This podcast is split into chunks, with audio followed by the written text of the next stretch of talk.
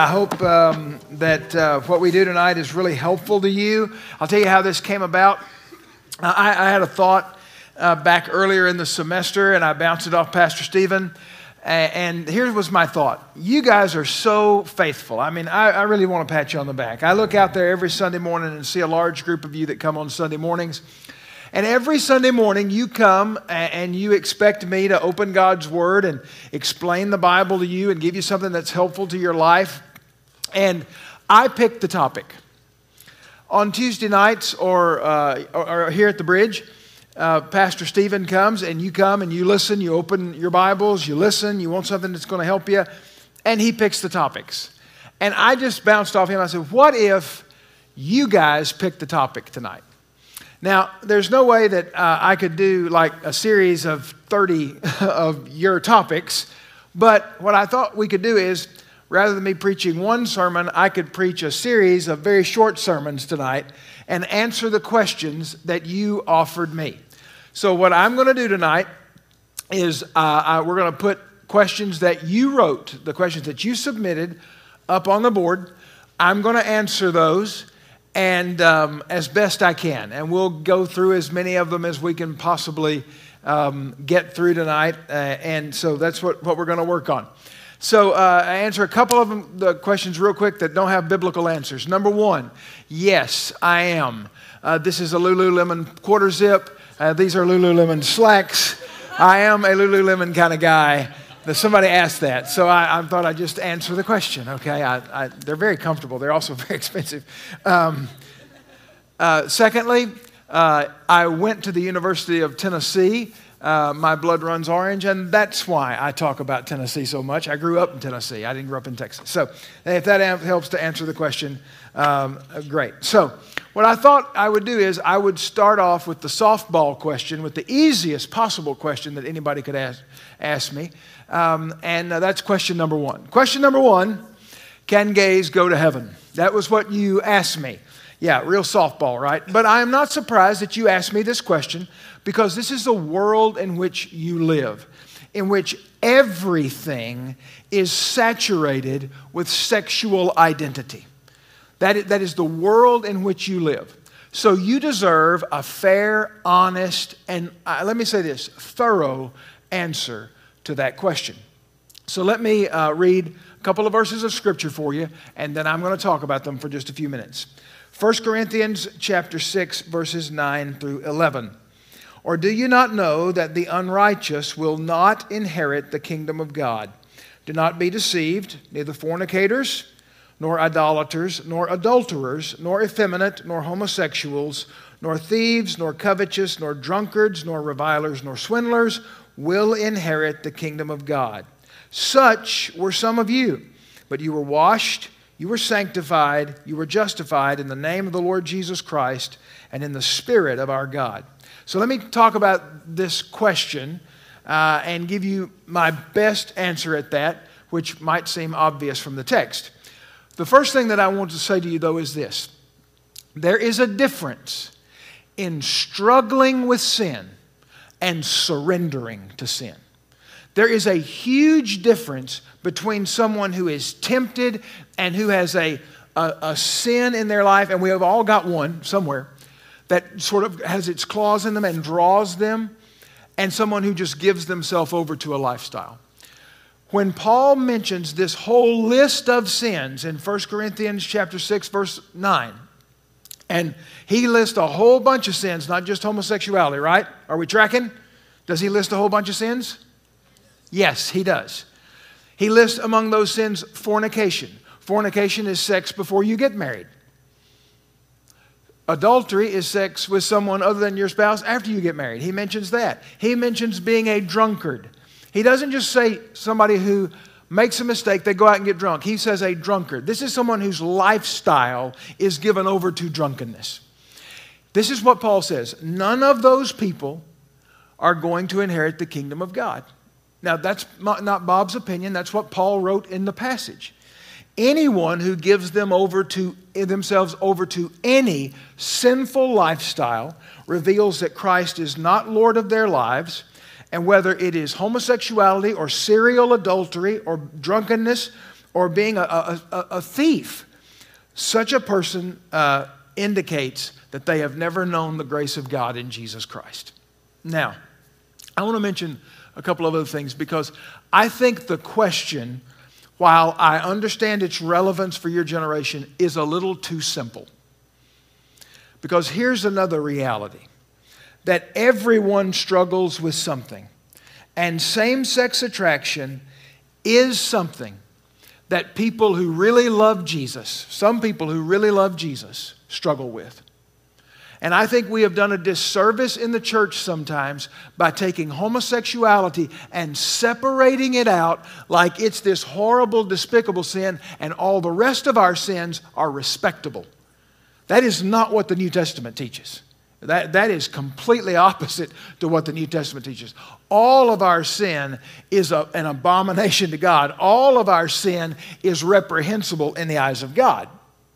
So, when we do that, when we take homosexuality or same sex attraction, not even uh, the person who sins in that way, but somebody who's same sex attracted, and we separate that out, and we say, Your sin is worse than our sin, uh, the other people over here, what we do is we shove them off in a corner and we give them no way to come and say, hey, look, I'm struggling with this. I've got an issue here. They can't be open. They can't be honest. They can't be transparent. They start pretending. And eventually, your strength to pretend runs out. So, what I would say to you is uh, anyone who gives himself over to any sinful lifestyle, and lives in rebellion against God is not going to go to heaven. And homosexuality is one of those. Yes, that's the answer to the question. But I would also say that we are all tempted by something. There is something in my life, there's something in your life that you are drawn toward. And to be tempted is not a sin. Now, I want to make one final point on this particular question that I think begs to be made. And that is this the last verse that I read. Verse 11. Pop, pop verse 11 back up there. Great. Thanks, guys. Such were some of you. But you were washed, you were sanctified, you were justified in the name of the Lord Jesus Christ in the Spirit of our God. God's grace can save any kind of sinner. I, I, I really want to zero in on this. I really want to come, come down on this and, and make this as clear as I can. God loves all kinds of sinners. God loves sinners. He sent Jesus for all kinds of sinners. And no matter what kind of sin or mistake you have made, I want you to know there is grace. God loves you. He sent his son to die for you. There is not in that list that Paul gives us in 1 Corinthians an unforgivable sin. All of those sins are forgivable and they can be washed away by the blood of Jesus. All right, so that's question number one. Glad we started off with something light and uh, humorous, right? Yeah. All right, question number two. And, and by the way, these are your questions. You, you wrote the questions. I'm just answering the question you gave me, right? So if you don't like what you heard tonight, blame it on whoever wrote the question. Um, if God never leaves the one behind, what about the people he knows won't go to heaven? Does he not even try with them, or does he still try to save them, even if he already knows the outcome? Okay, that's, that's a good question.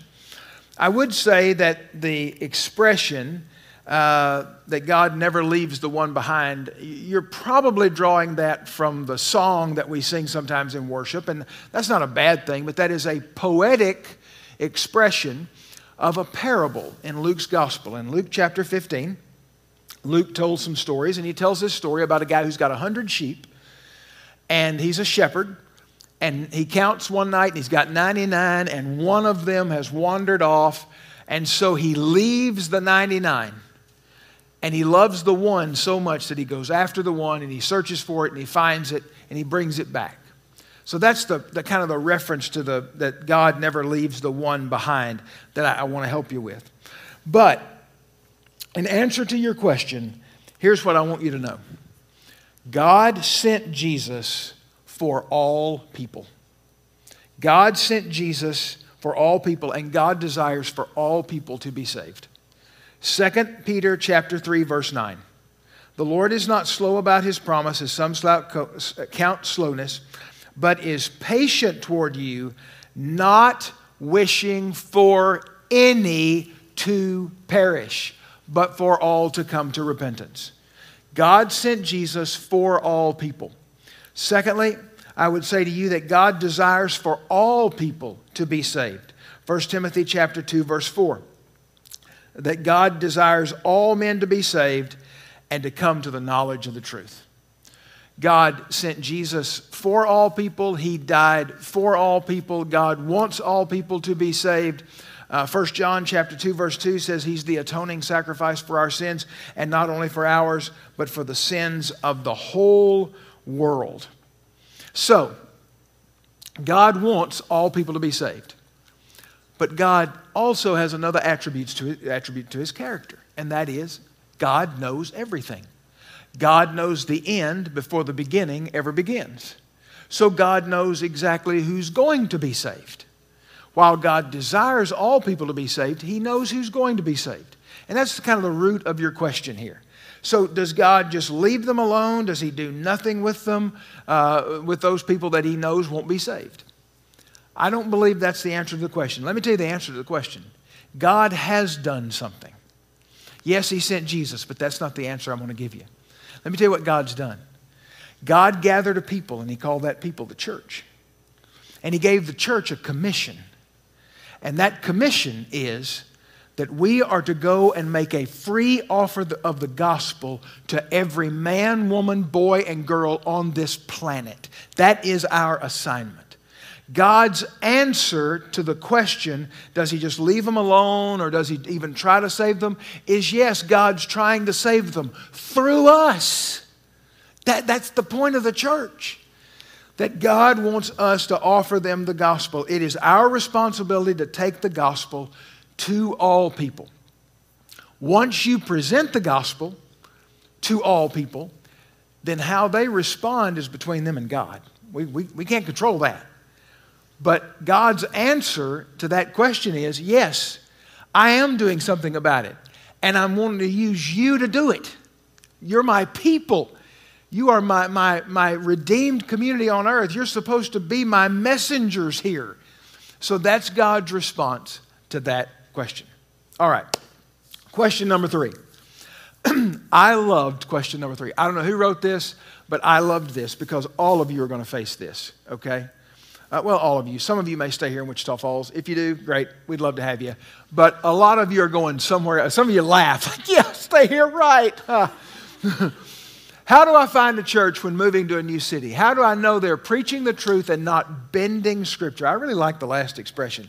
So let me give you my response to this question. Because, look, there are churches out there where um, I just couldn't go. I'll be honest and say I, I, couldn't. Their beliefs are just totally different from what I would believe. Um, there are also some. There are also some real kooks in church life. I mean, you can find some places where there are kind of nutty people in churches, right? I mean, they're on religious television, I'll tell you that, uh, you know, hitting people over the head and all that kind of stuff. Um, anyway, I digress. So let me answer the question though. How do I find a church when I'm moving to a new city? Number one, uh, you know where you're going? Google. Now, it's not that simple. No, but seriously, you know where you're going. If you're going to Dallas, if you're going to Fort Worth, if you're going to Austin, whatever, wherever it is you're going, Google and find some churches that seem to fit your criteria. And here's what I want you to do listen to sermons online. Start listening to sermons. Now, that may not answer all your questions, it most certainly won't. But if you're bored to death after the first 10 minutes, you're probably going to be bored to death sitting in the room too. Um, and if you, if you are listening and you hear some weird, off the wall stuff, I mean, that you don't have to bother visiting. You may not know it's the right church for you by doing this, but you can do some elimination real, real easy by just listening to some podcasts. And by the way, if you go to a church and their sermons aren't online, they're irrelevant. Everybody's sermons are online. Don't even bother with that. when you get there, though, okay, once you get there, let's say you've narrowed it down. You got like, you got like three or four churches. You're like, I kind of like this church. I kind of like this sermon. This guy seemed kind of cool. He was funny, but he also spoke the truth, you know. Visit multiple churches more than once. There are some places you can say never to on the first visit. However, if you like a place, go several times. Go several times. Because, you know, you can come to First Baptist Church, Wichita Falls, and I can preach one good sermon out of four. I mean, come on, you know. But you need to come back a couple of weeks in a row to make sure that this guy can preach. Third, know what your non negotiables are. You need to know what you believe. Um, you need to know what you're going to stand for. You may have to flex on your preferences, like, I don't know if I like the music as much at this church, but I, you know, but I like the preaching. It seems you may have to flex on your preferences, but don't compromise your beliefs. Now, I want to talk about the, the, the idea in that question. I really like the way you put this. Whoever wrote this, I like this. How do I know they're not bending Scripture? Not like they're breaking it, right? They're just kind of bending it. There are two things that I would say. Number one is this in this place, you have been taught truth. And I'm not just saying that about me, but in, if you've been in this college ministry for any time, you've been taught the truth. Trust the truth. Trust the truth. If you hear something that contradicts what you've been taught, you know, we could be wrong about something. I'm not trying to be arrogant, but you need to step back and go, ah, I don't know. So you want to make sure that it lines up with the truth. Second thing I want to tell you is this if you're a Christian, you possess the gift of the Holy Spirit. The Holy Spirit is in you. In John's gospel, Jesus said that he would send the Holy Spirit, and the Holy Spirit would guide us into all truth. Every now and then, I, uh, I can't sleep at night. And I'll watch, you know, you turn on television late at night, and there are two things that are on anywhere in the Western world wrestling and religious programming, right? And the world's asking the same thing about both is it real or is it fake? And uh, so, you know, I can't watch wrestling very long. I, uh, it's, it's gotten, when I was a kid, I thought it was funny, but I can't watch that anymore. So I'm, I'm, I'm turning on like this preacher, and I'm listening to him, and he, he didn't say anything just blatantly wrong, but I thought, that don't sound right. That, that, there's something about that doesn't sound right. That's the Holy Spirit saying to me, Bob, this guy eventually is going to reveal that he's a false teacher. So just trust the voice of the Holy Spirit within you. The last thing I'd say to you is this when you leave here, you go somewhere else, and you find that church, they've got a cool band, they got a great preacher, and he's preaching the truth, and you're pretty satisfied he's preaching the truth, before you make a commitment to that community, you do one other thing. You go visit a life group or whatever their small group structure is, and you make sure that's a place where you can lock in and do life with people, okay? That's my best answer to that question, all right? Number four, what is the point of denominations? Matthew 12 25 says that a kingdom divided among itself will fall. Aren't denominations dividing God's kingdom? A church either teaches Scripture or they don't. Um, I wish that the last part of that question was as simple as it sounds, um, but sometimes it's not. Because there are top tier doctrinal issues like the truthfulness of the Bible, uh, the deity of Christ, salvation through uh, grace by faith alone, um, the return of Jesus, the virgin birth of Jesus. Those are big ticket items for me. I'm, I'm not negotiating on those. Those are my top tier items. But then there, there are issues down here in the second tier that are they're not as important. I have convictions about them. For example, we baptize people the way Jesus was baptized. I think that's the way you ought to baptize. There are good churches that people love Jesus that don't baptize like we baptize. I'm okay with that, but we're different. Therefore, we have different denominations. There are churches who view the gifts of the Holy Spirit different than we view the gifts of the Holy Spirit. They're my brothers in Christ. I love them. I have fellowship with them. We have a lot in common. But if we tried to worship together, if we tried to come together, there would be conflict. The kingdom is better served for us to walk in unity on the big ticket items and for us to say, you know what, you have your interpretation of that, I have my interpretation of that. We're not going to argue over it, we're just going to go to church in different places. What, what about denominations? Let me, give you, let me give you three reasons I think denominations are not a bad thing. Number one is this doctrine matters. What a church believes actually does matter. I have a friend who is a pastor in another denomination. We went to college together. And his denomination is in the midst of a huge controversy. And I'll tell you, it's about question number one tonight, just to be honest with you. It's about sexuality. And his church is in this huge debate right now about are they leaving their denomination or are they staying? And so it's, it's a big, big deal. And for him, doctrine matters. And it does for me too. So doctrine matters. Number two, denominations offer us a structure to do missions. As a church, we are a Southern Baptist church. We contribute every month to what is called the cooperative program. And that allows us to support about 4,000 missionaries in 125 countries around the world. If we were not a part of a denomination, if we were just doing this on our own, we might could support two or three, maybe four full-time missionaries, and they would be maybe in four countries around the world. But being a part of a denomination means that we get together with other churches like us who believe the same things we do, and we're able to do so much more. It is either addition or multiplication. I'd rather be on the side of multiplication when it comes to this. And third, is this denomination, uh, doctrine matters.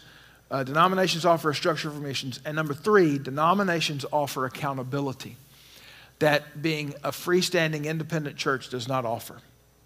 I want to give you an example of that. It's something that's going on in, in our denomination right now, or it has been for the last couple of years.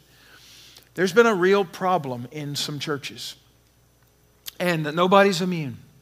And that problem is that there have been people in the ministry in churches who have been sex offenders and they have abused people. And I want to go on record in front of you as saying that is absolutely hideous, that is heinous, that is horrible.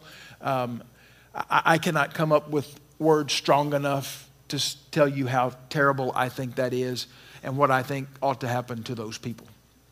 But here was a problem. For many years, what would happen is this. Um, someone would uh, have a sexual encounter with a teenage girl. And there weren't laws at that time to report. And so her parents would say, We want to keep this quiet. We just want this guy fired, send him on down, down the road, you know, run him out of town. So they'd fire the guy. The problem is he went from Texas to Arkansas and he got another job in another church. and did the same thing. And they'd fire him at the church in Arkansas and he'd go to Tennessee. And five years later, he's done the same thing. Well, our denomination now has put together a system, and we're continuing to get to, to implement this, but we're putting together a system. So if that ever happens, that person's name is going to go on record. And they're not going to be hired in any other church in our denomination ever again because they abused that trust. Now, you can't do that if you're not part of a larger group. There's no framework for that. So I don't think denominations are a terrible, terrible thing. Do I wish we all just believed the same thing and all went to church together and wouldn't it be great? Yes, it would be. But we're fallen human beings and we sometimes see things differently. So, and by the way, I, I did want to share this concerning that question. I think this is important. Every day on my prayer list, I have a list of about 15 pastor friends all around the country. But in this city, I pray for seven pastors by name and for their church. And one of, only one of them is another Baptist. Uh, I, I pray for my friend and neighbor Ben Murray, who's the pastor at City Hope Church. I pray for Lance Bourgeois, who's over at Grace Church, and I, I pray for about five more guys. I pray for them every single day. Just because we don't have the same name on the church doesn't mean we're not on the same team. So, if that helps to answer that question, I, I hope it does. Number five. This was a fun question to try to answer for you. Um, why is it that in the beginning of the Bible, people lived 200 plus years, but now our life expectancy is 80 or 100 years. I thought this is a really good Bible question. Uh, maybe I should have led with this one. You know, I'm a little lighter uh, subject. But um, when you read the book of Genesis, what you will find is that people did live extraordinarily long lives. For example, Noah, the story of Noah, Noah and the ark, Noah lived 950 years. And he's not even the record holder. There was a guy named Methuselah, and he lived 969 years. Now, some people find it very difficult to believe that this isn't exaggerated or, or, you know, is this real? But what's interesting is that there have been some ancient documents and tablets found uh, from the ancient Sumerian Empire. And this totally secular source details the ages of some of the ancient Sumerian kings, and they lived seven or eight hundred years. And so we have an independent secular source that actually reflects what the Bible said. So, and because I actually believe the Bible, I believe that this stuff is true, but that gives you some evidence to say, no, it's not just made up, it's not just a fanciful fairy tale.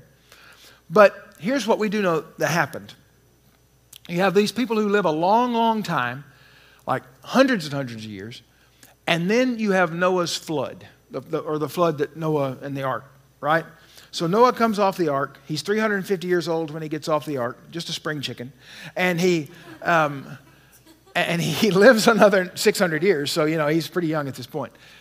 But what you notice is, if, you did a, if I did, did a graph for you, what you will notice is with each generation after Noah, the lifespan goes down for 12 generations at about 50 years a person on average. And it gets down to where when you get to Abraham, a few generations later, 13 generations later, Abraham lives to be 175.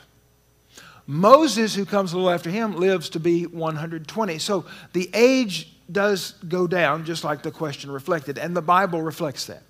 So the question is, why is that the case?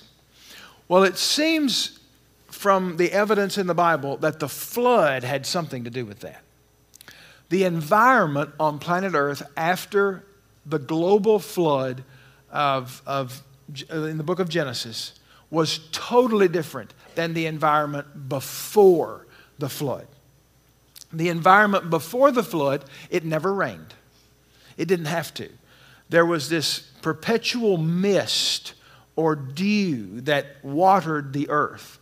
It was kind of, it, it was kind of a subtropical uh, constant temperature and, and atmosphere on the earth. But it didn't rain, it just was kind of always humid. Um, but after the flood, you have, you have not only torrential downpours, for, but then you have droughts and you have famines that came with drought and you have all this different climate change. So that's one reason. The second reason uh, that I believe that took place was something that um, Ken Ham, who is a brilliant, brilliant man, um, he runs a ministry called Answers in Genesis. Um, he calls genetic degradation. Genetic degradation means this when Adam and Eve were created, they had perfect genetics. They had absolute perfect genetics. Then sin enters the picture.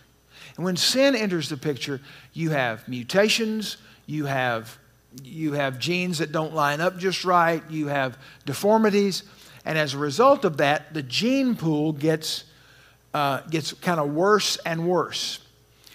But also, you have something else that's happening. The population is growing. So while the gene pool is degrading, the population is expanding, and so it reaches a point where it levels out. That's my best explanation for that. If you're really interested in that, if you wrote that question, go to answersingenesis.com and you will find a lot more material than I was even capable of touching with an answer um, here tonight. Number six, do people who believe that Jesus is Lord but also believe extra things, such as Mormons, go to heaven? Now, I'm going to draw a line for you here. Um, since you asked me the questions, I'm going to give you the answer. I'm going to draw a line for you here that I think needs to be drawn. There is a big difference between me and my friends over, say, Ben Murray over at City Hope Church, and uh, Lance over at, um, at Grace Church, and, and uh, Michael at the First Presbyterian Church. I love those guys. There's a big difference between our differences and my differences with religious groups that would say they are Christian, however, they deny fundamental, the foundational doctrines of Scripture. Now, my questioner asked me specifically about Mormons. So I would like to respond. I'm going to respond to that in particular. There are a couple of things about Mormonism that needs to be understood. The first is this that the Jesus of Mormonism is different from the Jesus of the Bible. They, uh, quite frankly, make up things about Jesus that are just not true. Not only that, but they do not believe that Scripture is sufficient. We believe the Bible is sufficient. Here are the answers for eternal life. They would say, well, the Bible has some answers, but it's not the final authority. And uh, Joseph Smith translated you know, the Book of Mormon, and it's kind of one of our final authorities. I want to talk to you for just a moment about that, just because I think it's really important that you know this. Uh, sometimes people who go to evangelical churches are like the fertile field to be recruited into Mormonism. And I need you to know that I believe it is a cult. And I don't say that like happy, because I have Mormon friends. I, I mean that. I have Mormon friends. Had, have lunch together with friends that I love, but I don't believe they're going to go to heaven with me. And by the way, if they know their doctrine, they don't believe they're going to go to heaven with me. They think they're going to go to another heaven. They think they're going to go to a, a totally different heaven than the Bible teaches. But the problem with Mormonism is that it is a made up religion. In the early 1800s, a man named Joseph Smith claimed that an angel appeared to him and gave him these golden tablets, which no one else has ever seen. The Mormon church doesn't have the gold tablets. No one else has ever seen these things. And he translated from these the Book of Mormon, which he said is another gospel of Jesus Christ. Now, this verse did not make it up on the screens. I'm sorry for that. But if you got a Bible, I want you to open it to Galatians chapter 1 with me. Galatians chapter 1. Now, I want to re- refresh your refresh you just for a second there on what I just told you. An angel appeared to Joseph Smith and gave him another gospel. That is the testimony not only of Joseph Smith, that is the testimony of the Mormon church. Now, I want you to look at Galatians chapter 1, verse 8. Paul writes this But even if we are an, what? Say it out loud. But even if we or an angel from heaven should preach to you a what? Gospel contrary to what we have preached to you, he is to be accursed. Here's what's so odd to me about Mormonism that while it claims to be another testament of Jesus Christ, we have a verse of Scripture that absolutely refutes its foundations. That was written 2,000 years before, or 1,800 years before Mormonism was ever born. In addition, uh, I would say this any religion, any other cult, and I, I, it's the only way, it's the only word I have to use for it, okay? I'm not trying to be mean, it's a word um, that adds to the Bible is dangerous. It's just dangerous. Um, I'll give you another example the Jehovah's Witnesses. The Jehovah's Witnesses don't say they add to the Bible, but here's what they did they took the King James Version of the Bible and they reworked it to fit their beliefs. And so the Jehovah's Witnesses are a cult. So, in answer to the question, um, no, I do not believe they will go to heaven. All right. Let me work at, uh, okay. question number seven. Number seven. If God is all love, why does He allow pain, suffering, and all kinds of evil things to happen? This is a great question. Here's my response God did not create a world with pain and suffering and evil. God created a perfect world, but then He put the people in it. And the people messed everything up. The Bible says that the whole world, the entire creation, is subject to the curse of sin. That when sin entered the picture, there are a lot of problems that came in. First of all, the whole creation is messed up. Romans chapter 8, verse 22 For we know the whole creation groans and suffers the pains of childbirth together until now. When sin entered the picture, death entered the picture too. Romans chapter 5, verse 12. For just as one man, uh, through one man, sin entered the world, and death through sin, so death spread to all men because all sinned. Sin introduced death into our world. And all of creation is under the curse of sin. Our bodies disease, get diseases, and they age because of sin. These physical bodies will ultimately die because of sin. Now, when I say that, I don't mean like because of one particular thing you did, like you lied, therefore you're going to die. No, it's like sin, big picture sin, the sin that, the sin nature that we have. The weather is broken, the whole creation is broken. There are floods and fires and hurricanes and earthquakes because, because the whole world is suffering under the curse of sin. So, God is love and He does love you. But pain and suffering are a result of the curse of sin. Number eight, as a Christian, by the way, this is another question I thought. I really appreciate the honesty of this question. As a Christian, where do you draw the line between forgiving everybody, regardless of what they do to you, and standing up for yourself and saying, enough is enough? I, thank you for the honesty of that question. It is a great, great question. But here's what I would say to you forgiving others and standing up for yourself are not mutually exclusive. I think you can do both. Total forgiveness is the teaching of the New Testament. I must choose to forgive. I love the line that says, When I forgive, a prisoner goes free, and that prisoner is me. My forgiveness sets me free from my desire for revenge and animosity and anger. And so I must choose to forgive.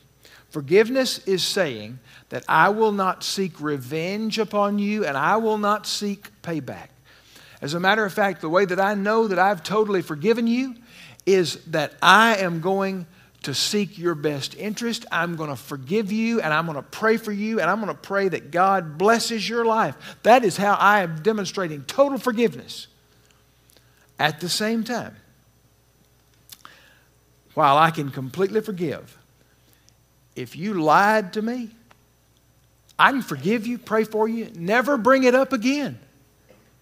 But I don't have to believe you the next time you tell me something you say is the truth and I know it's a lie. Not only that, but here's what I want you to know you can totally forgive someone, totally forgive them, and not reconcile a relationship. Forgiveness and reconciliation are two different agendas. God calls on those of us who are followers of Christ to forgive all people and to forgive completely, to totally forgive people. At the same time, let's say someone abused you. You should, you should forgive them. You leave them in God's hands. You don't take revenge. You don't spread the story. You just leave it all to God. That's total forgiveness. You let them go, you put them in God's hands. At the same time, if someone has abused you, not only is it not spiritual for you to try to renew that relationship, it is unwise for you to try to renew that relationship. Now, would it get complicated if they came to you in tears and told you how sorry they were? Yeah, it would. But restoring a relationship is still different than forgiveness. And that would take a lot of trust rebuilding. I mean, I, I, can't imagine what it would take. Just I'm just trying to be authentic with you here, okay? So forgiveness and standing up for yourself are not mutually exclusive. Number, uh, let me see, where am I? Number nine. Why do we choose our sin? And why is some sin seen as heavier or worse than others? Why do we choose our sin? Because it's fun. That was a joke, okay? But, but if it wasn't fun, you think people would, don't you think people would quit it? Of course they would. We, we, we sin because it brings us some pleasure. I mean, think about that. I mean, obviously, sexual sin brings some temporary pleasure. But the operative word there is temporary. The Bible says in the book of Hebrews that the pleasures of sin are for a short season. The Bible never says sin is unpleasant. When you gossip about, when you share some gossip about somebody, it brings people pleasure to do that. If it didn't, they wouldn't do it. So that's why we choose our sin. And but but on a spiritual level, let me let me give you another sort of more meaty answer to that. Even though we've been saved and have the Holy Spirit, if you're a Christian, we still have a flesh. And that flesh wars with our spirit nature within us. There's a war going on in, in, inside you. And our flesh, which is the spiritual side of us that draws us towards sin, is just like my physical flesh, it has an appetite. I'm going to tell you something an appetite has a very limited vocabulary, it knows two words more and now. That's what your flesh says. I want more of that and I want it now. I want more of that and I want it now. That's all your flesh says. And so, basically, I'm preaching on this this coming Sunday morning, by the way, so I'll answer the question more thoroughly then. So, that's why you have a flesh, and you're not going to outgrow that. I, th- I, think at some point when I was much younger, I, uh, I thought, like, I, I really looked up to my uncles, and they were good Christian men. And I would hear preachers preach and say, you know, we're all sinners. And I'd look over at my uncle and I'd go, I don't think he sins. I mean, I, am like, Surely not. He's a, he's a great guy. He's, he's, you know, but I grew up and I figured out, oh, yes, he does. okay, so, right. And, and I think at some point I thought, I'm going to get to that level, like where I'm not sinning like I was when I was a teenager, constantly, right? But the truth is that we are all drawn toward that. Now, why, are, why is some sin seen worse than others? Well, let me give you a few responses to that. First of all, society deems some sins worse than others. Um, there, there is a difference in a guy getting drunk and a guy abusing a child, right? Okay, both of those are sin. But in our society, I, I, I, look at those two things as being very different. Um, and some sins do have worse consequences than others. Let me give you an example. Jesus said, you shall, You've heard it said, You shall not commit adultery. But I say to you that if a man looks on a woman lustfully, with lust, he's already committed adultery with her in his heart. Now, in that sense, Jesus was saying that both of those sins are equally offensive to God. When I say sin is equal, I don't mean it's equally okay, it's equally horrible. But the consequences of those two sins if I were to commit them, are different. If I commit the sin of lust, then there might be limited consequences. But let me tell you something. If I commit the sin of adultery and I get caught, and I would, because people don't get away with it, okay? I lose my job. My wife divorces me. She marries somebody else, and some other dude tucks my daughter into bed at night. Hello? Yeah, I've thought that through. I've thought that through before, and I don't want that to happen. So, Jesus says those sins are both equally bad, but the consequences of those sins in my life would be totally different, right? They'd be very different consequences. So, that's why some sin is seen as heavier or worse than others. Number 10, and finally, I gave you a top 10 list. I might give you a bonus one. Uh, I just looked down. How do you know when something has been put on your heart by God or an outside force other than Him? Uh, my primary answer to that is simply this if God is saying it, it will always be consistent with His Word. God will never speak anything into your life that is not true to His Word. He is always consistent with His Word. 15, 16 years ago, I was serving another church, and the guy that I was actually pretty close to in the church, uh, I hadn't seen him in a while. He kind, of, he kind of started avoiding me. Funny things happen when people start avoiding their pastor. You know something's up, you know. And so one day I'm sitting in my office, and another friend of ours comes in, and he says, Hey, I need to talk to you about John. John left his wife. He's off chasing some other woman, and like, you know. So I'm like, I'm to go talk to John. So I go and I find John, and it's private, it's quiet. And he looked me in the eye and he said, I'm telling you, God told me that I'm supposed to be with her and not with my wife. And I looked him in the eye and I said, That is a lie. I don't know if you came up with it or if it's a lie you listened to from the evil one, but that is a lie. Because God is always consistent with his word. I thought he was going to slug me, by the way, but he didn't. Um, but he also didn't repent. I wish I could tell you that he did. Um, if God tells you to sleep with your boyfriend or your girlfriend, that is inconsistent with his word. Uh, so you know that God always speaks consistently with his word. But past that, let's say that it's not something that's like a commandment. Let's say it's like, what job should I take?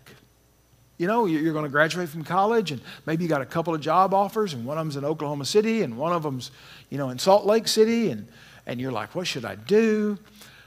I'm going to give you uh, just a few words that I think are really important. Number one, seek out godly counsel. Talk to people who are wise and who walk with God. There's wisdom, the Bible says this there's wisdom in a multitude of counselors. So seek out people who love God and can give you wise counsel. The second thing I would say is this listen to people who really love you. Listen to the people who really love you and don't stand to have something to gain from it. You, you want to hear from people who really love you. But I would also say this some people say, you know, look for circumstances. Look at your circumstances. Uh, like, is it the door open or is the door closed? Now, I hear people say stuff like that all the time. Well, God just gave me an open door. Let me tell you something devil opens doors too. You need to be careful with that. And the other thing is this that sometimes what people interpret as a closed door is an obstacle in front of you that God just wants you to persevere through. Just because something's not easy doesn't mean it's not God's will. Sometimes God's will is hard. So be careful with circumstances. All right, I'm going to do, I am going to do this one because uh, I'm going to give you one bonus, and then I'm done. All right? You, you asked the questions. I just want to answer as many of them as I can. So I'm going to do this one. Number, number 11. Let's do number 11. Do you think the seven days of creation were over millions of years since time is man made. Is there evidence in the Bible towards this? Um, of all the questions that I've had you on the back, told you what great questions they are, this is a, a very complex question. However, I do disagree with the wording of this question. I, I need you to know this. Time is not man made. It takes the earth exactly 24 hours to rotate on its axis. That's one day. Man didn't make that. It takes the earth 364.25 days to make a trip around the sun. That's one year. Man didn't make that up. Our, our monthly calendars are loosely based on the lunar cycles, not completely. The Romans messed that up. There's a whole long story behind that about the arrogance of some Caesars who wanted their, the month named after them to be longer. I'll give you one quick one. Caesar Augustus, for whom August was named, did not like it that Julius had 31 days and he had 30. So he stole a day from February. That's why there are 28 days in February and there's 31 days for two months in a row. It's kind of, kind of a funny thing. But God created time. Time is a part of the, uh, of the created order. Now, the question though is is the seven days of Genesis literal? And I'm going to give you uh, my story about that. I grew up in a very small country church, and so I grew up believing what the Bible said that God created the world and all that's in it in six days. I didn't have a problem with that. And then I went to a state university. Um, and at that state university, I took biology. And I know some of you have told me that you've never had this experience, but I did. I had a couple of biology professors for two successive semesters who ridiculed the Christian faith. They, they ridiculed the Christian faith. And so, um, as a college student, I began to doubt. You know, what was I taught? Fairy tales. And then I took a physics class. And my physics professor was a man named David Lobecka. He was brilliant. He was smarter than the biology professors, if you want to know the truth. And he, in physics, taught this lecture this one day. I will never forget this lecture. I wish I had it on tape. I, I just wish I did. In which he basically said the universe is too complicated to have happened by chance. There has to be a designer. He was kind of an intelligent design guy. But what he said was, he said, however, I don't believe that the days, the six days of Genesis, are literal. He said, I think that they are metaphors for eras or epochs of time. Now, he was, I found out later, he actually was a Christian. Um, he just didn't push his Christianity in the classroom, but he, he was a whole lot closer to being Christian than those biology professors were. I'll just tell you that. Um, and I had great respect for him um, after that. And I came to learn that, that he loved Jesus and he saw Genesis differently, maybe, than I did. And so for a while, I adopted that because I thought, okay, it makes sense. That the Genesis model is like epochs of time, and it's a, it's a metaphor. It's Hebrew poetry, is what some people would say. And then I began to read and study my Bible more. And um, I loved Dr. Lobecka, and I still do to this day, and I'm thankful for him. But he's not my authority, and Jesus is. And Jesus seemed to believe that God created things in six days.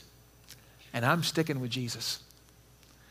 So I am a six day creationist. However, what I would say to you is this this is one of those, I talked to you about the top tier issues and the second tier issues. This is a second tier issue. Let me tell you why I'm a six day creationist.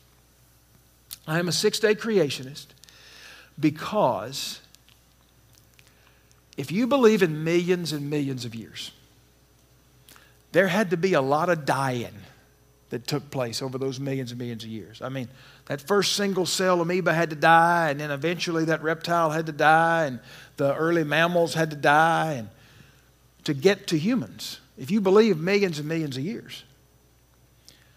But the Bible says that death entered the world through one man, Adam. And so I embrace six day creationism because it is more consistent with the gospel. And by the way, in answer to the question, is there evidence in the Bible towards, uh, towards this?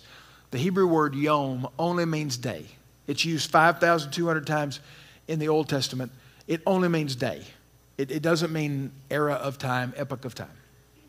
So, I hope that what I've done is helped you and answered a few of your questions. I didn't get to all of them. Um, uh, some, it would, we would have been here all night. You'd had to pack a Snickers. Um, we're not going anywhere for a while. But I hope that I, I helped you out and answered some of your questions tonight. I would like to pray for you. Father, I thank you for these students. I thank you for uh, their love for you. I thank you that they want to know more about your word and more about your truth. They want to serve you better. So, Lord, I ask you uh, to move in their lives. I pray for them over the next few days, especially that they'll be able to finish up their work for this part of the semester. I know some of them have tests, and some of them have projects, and Lord, give them diligence to be able to finish those. I pray for their uh, being able to go home, be with family. I pray that that'll be a time of a great just celebration for them and just a time to exhale. And Lord, I pray that most of all, that you will equip us all to make much of Jesus in our friendship circles and our families, that people will come to know him. In Jesus' name, amen.